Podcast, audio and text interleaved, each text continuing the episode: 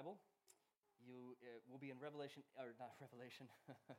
what is this sermon about? Uh, Genesis 8, verse 20 is really the one main verse we're going to look at. That's really the only verse. So you, we know the Noah story. We just kind of read it. Verse 20 is after Noah uh, comes out, he's rescued from the ark, and it says, Then Noah built an altar to the Lord, and taking some of all the clean animals and clean birds, he sacrificed burnt offerings on it. And the next verse, the Lord smelled the pleasing aroma and said in his heart, Never again will I curse the ground because of humans, even though every inclination in the human heart is evil from childhood. So that's basically what we're going to focus on uh, this morning. And maybe this is not a um, super exciting, or not exciting, a super uh, joyful beginning to a New Year's message. Because, I mean, I know Noah's Ark is supposed to be a kid's story because you have animals and stuff, but it's horrific. It's, it's, a, it's the scary, one of the scariest stories in the entire Bible. And so maybe before we even get into Noah, because that might seem like so gigantic and so enormous, I can't even fathom it, have in your head right now, what is the worst thing, the most horrible thing that has ever happened to you in your own life, in, our, in your own little small, short span of life? What is the worst thing that has ever happened to you? Have that in your head when that was over, or maybe you're in it now, and maybe it's not over, maybe you're living in it now, but when it is over at some point, what do we do? How do we recover? Our lives, especially life during a pandemic, can feel like careening from one disaster to the next. Remember when people were freaking out because of the petrol shortage? Is that still going on? I don't even know if that's still going on. Definitely not going on here. Uh, remember when people were uh, freaking out because Y2K? Were you around for that? Like, oh, it's going to destroy everything. And maybe lots of work had to be done so things wouldn't be destroyed. I don't remember. Um, the HGV shortage, Brexit. Now, some of these things are still going on, but some of these things have come and passed. How did we act? How did we kind of mark the ending of a disaster? Often, when a disaster, disaster is over, what we normally do is just kind of keep on doing what we did before, just with like a little less anxiety.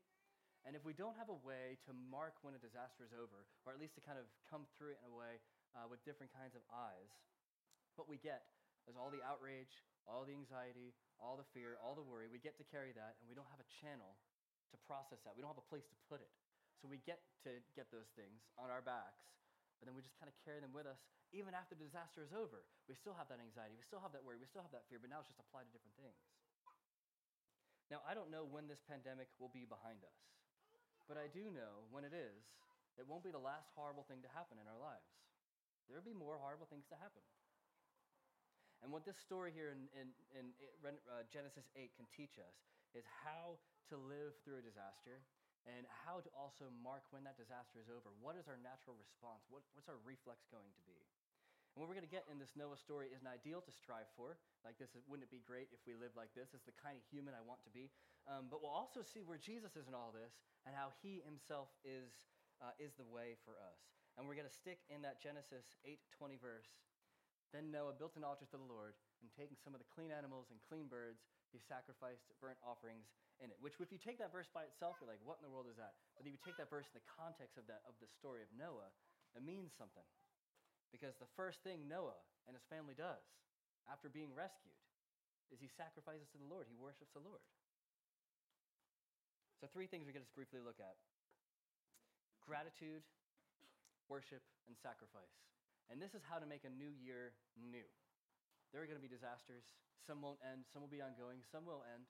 But how do we make that new year new? We make resolutions because we want to get a feeling of newness. If we, if we are, live out of gratitude, worship, and sacrifice, we can live out of that newness. So let's look at this first thing here in gratitude. See, Noah was grateful when he left the ark. He's spending time to build an altar when the whole world needed to be repopulated. Noah had a massive to do list. If you think you had a lot of things to do on your list, it wasn't as much as Noah.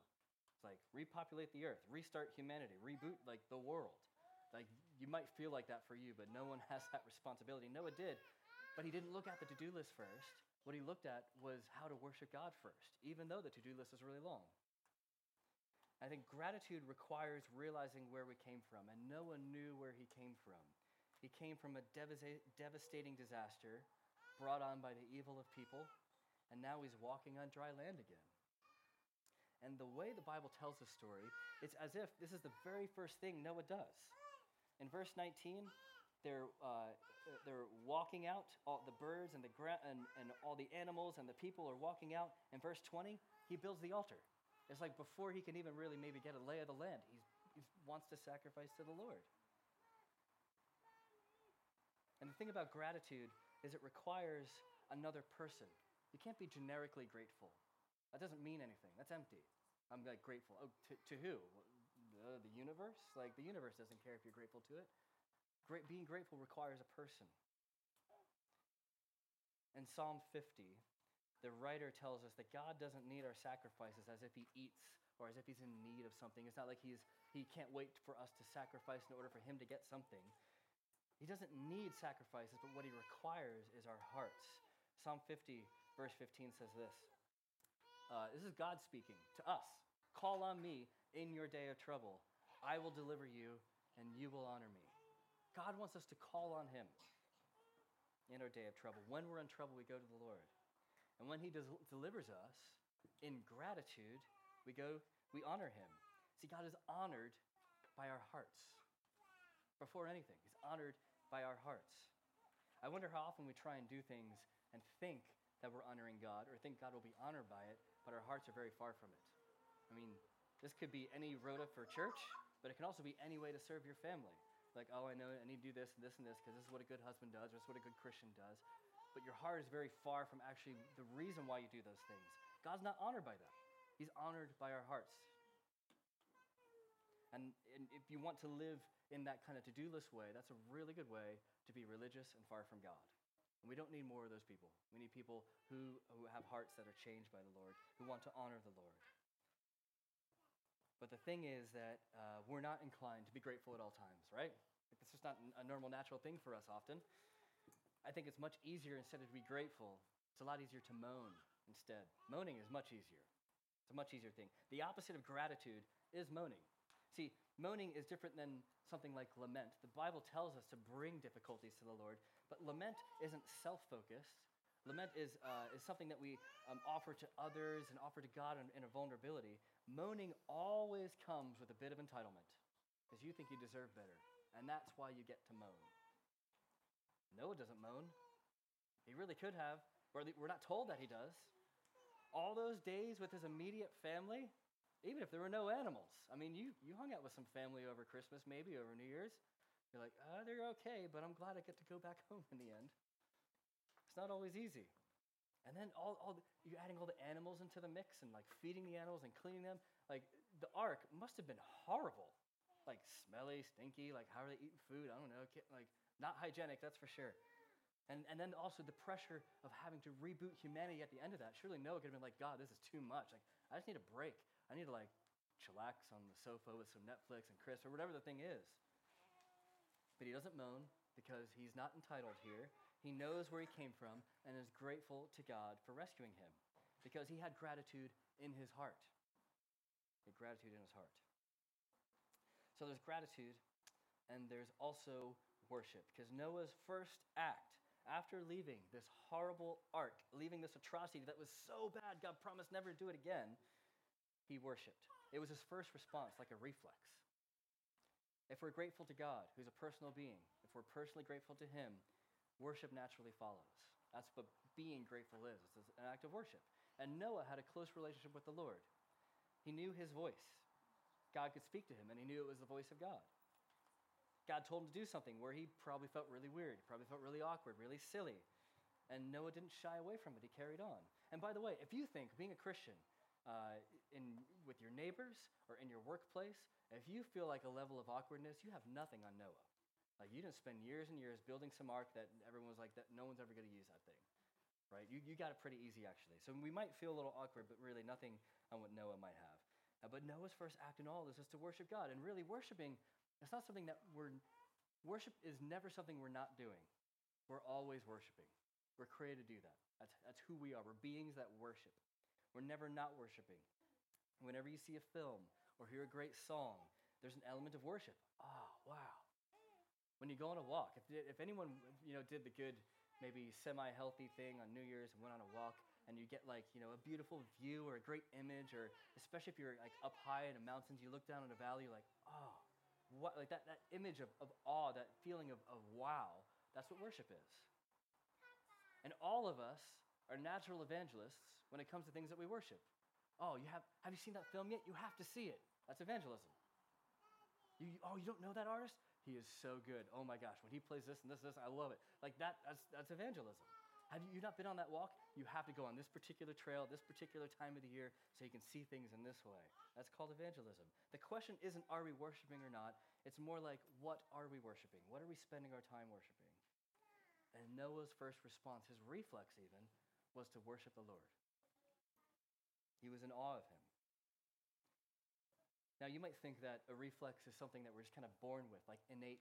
We have an, an innate kind of reflex time. Uh, the runner's reaction time at the start of a race, that's something they're born with, and you can't really do anything about it. And yes, we're all born with our own kind of base level reflexes, but it's also something everyone can grow in. To grow stronger in a reflex is one has to train. That's just kind of how it works. Runners train, so the reaction times get better. It's the same with our spiritual reflexes. In order to grow stronger in our spiritual reflexes, we need to train, to practice. That's what spiritual disciplines are all about. Reading the Bible, praying, giving generously, worshiping with each other, even just being with each other. These are some ways that we train our reflexes to naturally worship the Lord instead of something else. And if we aren't doing these things, our reflexes will be slower or even dead. Now, this is the time of the year when maybe you're thinking of like, oh, I'd like to do better than I did last year in these kind of particular areas. And just to give like a few kind of book recommendations, I already did it in the Redeemer WhatsApp group, but I will subject everyone to it again. Um, there's a few things. One is Dan and Allie Collins gave me and Christina this book, uh, Gentle and Lowly, that we finally I finally got to read recently, um, which is fantastic. If you are ever, if you want to know more on how much God loves to love you, He's not doing it begrudgingly. He's not loving you, but like also semi disappointed. This is a great book on how the Bible teaches the reality of how much God loves to love you. So if you're like, oh, I would love to know more about that, buy this book. Or if you can't buy it, I'll buy it for you. It's great, it's fantastic. Another book, if you want to grow in prayer, the, easily the best book I've ever read on prayer, I've read a few, is A Praying Life by Paul Miller. If you're like, this year, I'd like, I'd like, I think I'd like to grow in prayer. It's not your typical thing of like how to do it. There's some of that in there. But it's more of like cultivating a heart of prayer, of talking to God. And this book is fantastic for it. So buy that. The other thing that I'd recommend is if you've never actually read the whole Bible before, and many Christians haven't, that's okay. Um, but if maybe this is the year to begin reading the whole Bible. Not that you have to do it all in a whole year, although it's a good way to do that. Um, maybe this is the year where you might start that. There are loads of reading plans out there. Uh, the one that we're, some people in Redeemer are jumping into is the Bible Project's reading plan. It comes with videos, which is always good. Watch a video, and then you're maybe more inclined to read or something like that. But whatever you do, uh, think of, of, of the beginning of this year as maybe I want to grow a little bit in this. It's great to have that want, it's great to have that desire, but if it's not um, combined with a way to do it, then you just feel really guilty. Like I want to do that. Like I wanted to, you know, lose weight or run or whatever the thing is, and I didn't do it. Well, if you have some kind of plan, then actually you might do it. And even if you don't read the whole Bible in a year or don't finish the book or whatever, if you've read a little bit more than what we had before, that's a win, and that's fine. It's completely fine. How many Bible in a year plans have I started and not really finished at all, or it took me like way longer? That's completely fine. There's no need to put some kind of weird pressure on yourself. And can I also say, speaking of spiritual disciplines, sometimes, all the time, most of the time, you don't feel it. That's okay. When I run in the morning, I don't feel it. I don't get excited to run in the morning but while everyone else is sleeping. I'm not like, I'm going to feel great getting up when I should rather be sleeping and start running. No, it's not enjoyable, really. Uh, the best part of the run is when you're done with it, when you're finished. But I don't expect to feel it. I don't expect to love it in the morning when I'm waking up when it's still dark outside. But the reason why I do it is because I know it's good for me. I know it keeps me healthy. The same thing with spiritual disciplines. You might be like, I don't want to like be legalistic and force myself to read the Bible because I don't really feel it. Just read the Bible. Stop thinking about how you're feeling. Just read the Bible. I guarantee you it's going to be good for you because it's God speaking to you. Spiritual disciplines work the same way with any other kind of discipline. You don't do it to feel good. You do it to be spiritually healthy, to be spiritually whole. Okay, enough of all that. Let's talk about Noah. Um, all that he had to go through. You would think, and this is sometimes how it's taught, I think, in, in like, Sunday school kind of settings. You would think that he's the hero of the story, wouldn't you? Oh, Noah, he did all this stuff. He built the ark, he brought everybody through. He's the one who's worshiping. He's the one we're talking a lot, a lot about today. That's often how it's told, told and he, he has heroic moments to be sure. But how did this hero react when the mission was over? He didn't big up himself. He didn't say, Wasn't I amazing family taking you through? Oh, Lord, aren't you so excited to have a servant like me? And say, Oh, now I get to start the whole world over again. I really am something, aren't I? No, he submits and he worships God in a very humble way. He could have worshiped himself, but his reflex was to worship the Lord. That doesn't come overnight. That's a lifetime of learning, a lifetime of acting. And this is often, though, how we view our own lives, that we're the hero in our own story. Like it's all about us. We're the ones that must have it all. We're the ones that going to overcome all the odds against us. And so when it looks like there are victories in our lives, we think we did it. And when things don't go well, well, we probably blame that on someone else and start moaning a bit maybe. But the story of Noah rightly puts us in our place. We didn't do it, whatever it is, any more than Noah did it, because the Lord is the hero in this story. He's the one who shuts Noah in, He's the one who protects Noah, and he's the one who brings him out safely. So if the opposite of gratitude is moaning, the opposite of worshiping the Lord is worshiping ourselves. Noah teaches us that we ought to cultivate a reflex of worshiping God. So we have generosity, we have worship, and lastly, this morning we'll talk about uh, sacrifice. How does Noah worship God? When God delivered Noah, Noah worshiped through building an altar and sacrifice. Now, look, it's not like this was the end of something altogether, like them leaving the ark. This wasn't the end, this is the very beginning. There's a beginning all over again. There was lots of work to be done. And it doesn't take long where, com- where I mean, if you read, you know, further verses, you're going to find, oh, Noah completely messes everything up. He gets drunk and completely fails, like, utterly. But here in this moment, we see someone who worships through sacrifice. Now, there is no worship without sacrifice. If you, there's no way that those things uh, exist without each other. Worship is giving yourself, and there's no giving without sacrifice. Animals are in short supply, and what does Noah do? He sacrifices them. Noah, are you sure you want to take these birds? Because there's not very many birds left. There's not very many animals left. You're going to kill them to sacrifice the. It seems very costly. There's not very many of these animals left. Worship doesn't exist without sacrifice. And this new world after the flood begins with gratitude, worship, and sacrifice. Now, we looked at Psalm 50 earlier, where the context was God wants our hearts. As we sacrifice for the Lord, he, he doesn't really need the sacrifice. That's how we go about worshiping Him. What He wants first is our hearts.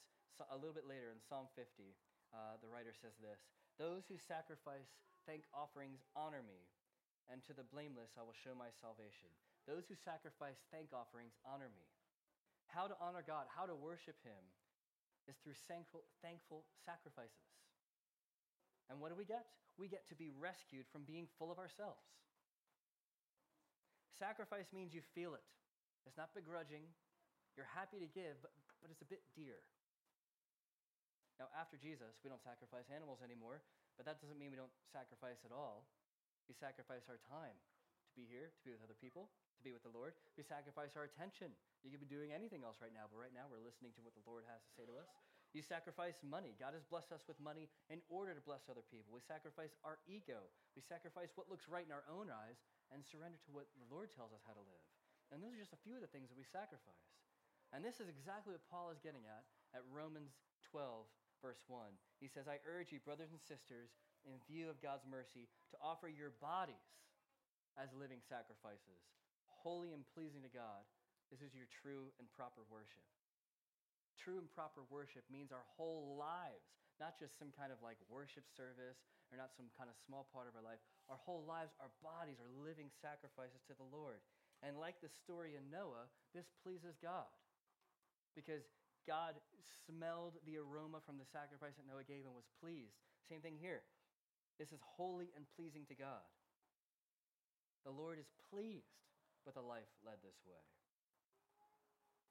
So, the opposite of sacrifice, like worship, is being self centered. We're naturally self centered in our causes, in our comforts. We think or we want the world to revolve around us, and we always try and contort things to make it work like that. And you know, mostly we can. If you have enough money, you mostly can. And we, we, we focus the world around what we think is important and around what will be the easiest thing for us. But uh, Martin Luther King has this fantastic quote. He said, Life isn't worth living until you've found something worth dying for. And I somehow don't think that that new Netflix series is really worth dying for. You Might be amazing. it Might be great. We're watching a great series on Amazon Prime right now. It's awesome. It's not that awesome. But when there's something that's worth it, we do sacrifice. Think of all the things that really matter in your life. You do sacrifice for those things. Sometimes it feels like we die for those things. Plenty of people give time and money to get a bigger house, to advance their careers, to get that next cool thing. And of course, there's nothing wrong with a house or, or whatever else uh, you want to get in your life. But what is your life about? What do you want your life to be about? That consumerist lie that if you had your life organized just right, everything is going to be perfect, like some kind of little Eden that you're cultivating for yourself. The lie that if your kids are okay, that makes you okay. The lie that if your career is going well, then you're doing well. None of those things, as great as they are, and they're probably great, they're probably fantastic, you probably have amazing kids, but none of those things are worth your life completely. You're worth far too much, and we often settle for far too little. In all of your pursuits, whatever they might be, never, never settle for anything less than God Himself. So buy that house, yeah, but don't settle for anything less than God Himself. Work in that career. Yes, work hard. Put your passions into it. Settle, put everything you can into it. But don't settle for anything less than God Himself. Love your family. Give to them. Be the good husband. Be the good father, mother, partner, whatever it is. But never settle for anything less than God Himself because that's what you're made for. You're worth so much more than what we settle for. This way of living, of not settling for, for anything else, it does require sacrifices. It basically requires us to sacrifice a small life. And the Lord is pleased with that. And it's actually a much better life for us as well at the same time. When we see how great, how beautiful, how loving, how magnificent God really is, then we have found something worth dying for.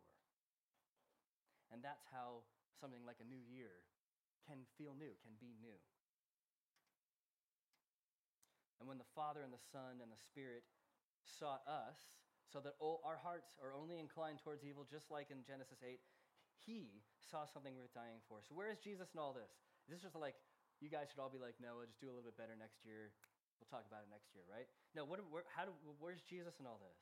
Well, this flood, as horrible and difficult and disaster laden as it was, has nothing on what Jesus went through in his life. Has nothing on what Jesus went through in his death.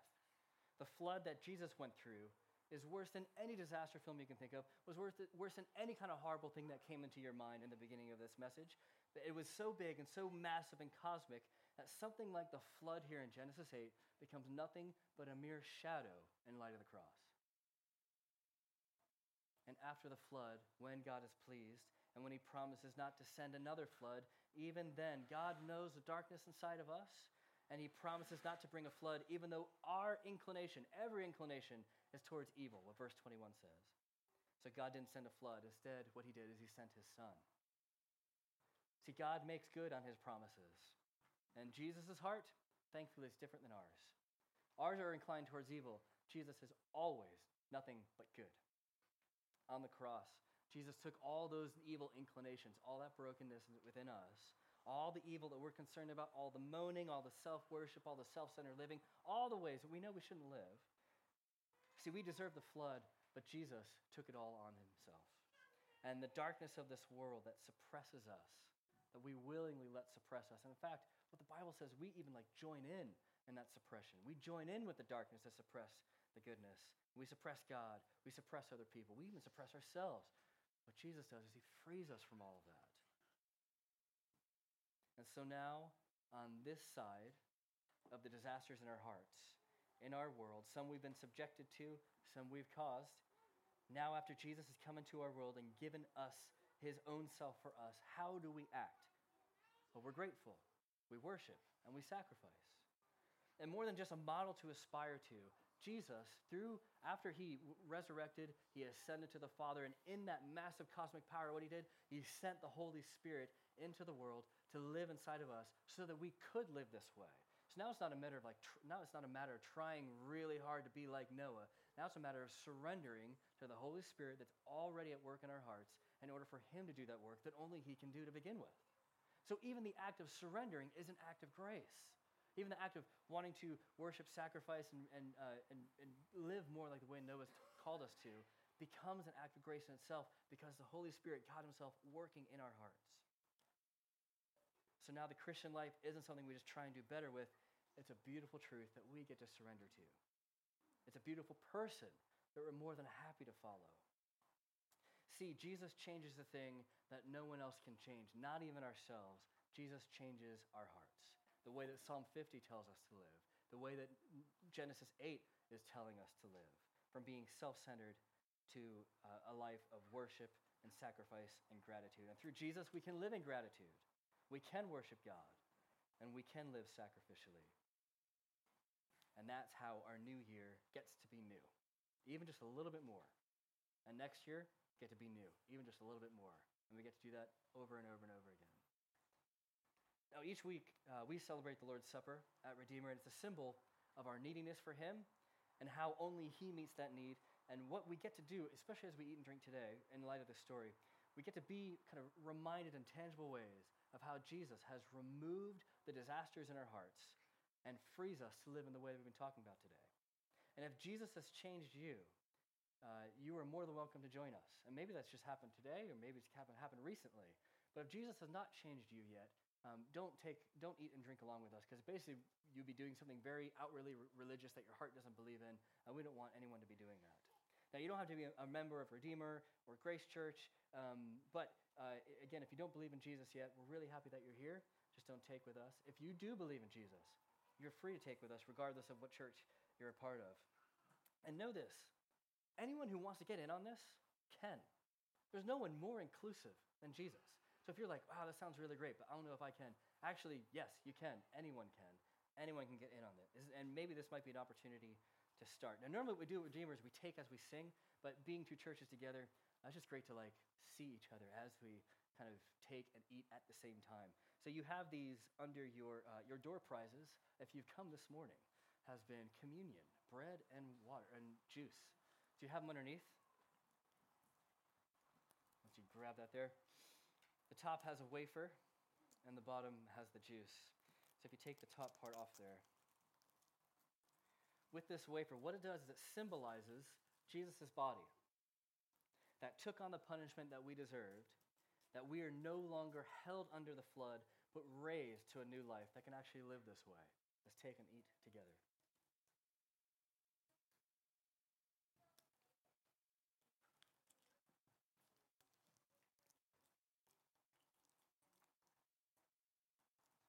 And what we get with this cup is a symbol of the blood that Jesus gave on our behalf, putting to death the evil in our hearts and allowing us to live in gratitude, in worship, and sacrifice. Let's drink together.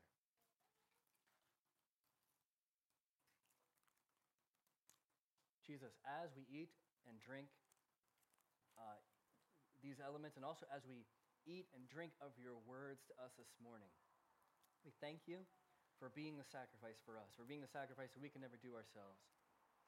We thank you that you are more than enough. You're more than what we need, and you constantly give us more of yourself as we go. So, God, I pray that you continue to be gracious to us, you continue to love us as we grow in gratitude, in worship, and sacrifice, whether we're part of Redeemer, whether we're part of Grace Church, whether we're part of any other church, or not even part of a church yet here in Manchester, where we ask for you to do that through your church here in Manchester as it is in heaven. We pray in your name. Amen.